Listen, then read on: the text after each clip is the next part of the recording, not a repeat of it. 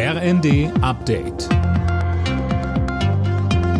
Stündlich neu. Auf den Punkt informiert.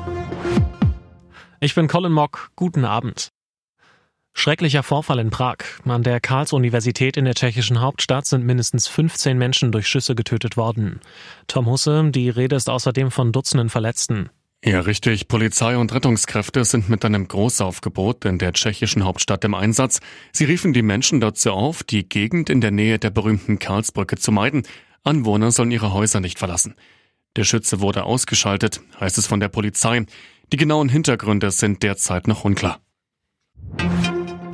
Eine Super League mit den besten europäischen Fußballclubs, davon hält man bei der deutschen Fußballliga weiter nichts.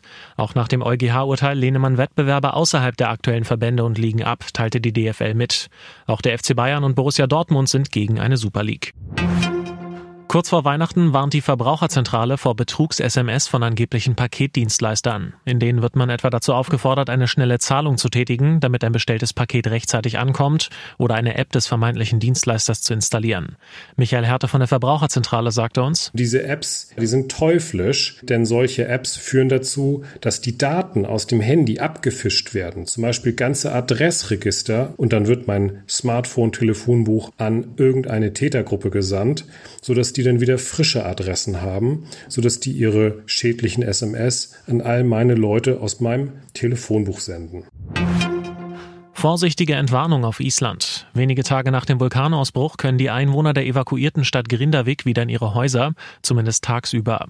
Die Gefahr einer weiteren Eruption sei kleiner geworden, hieß es von den Behörden.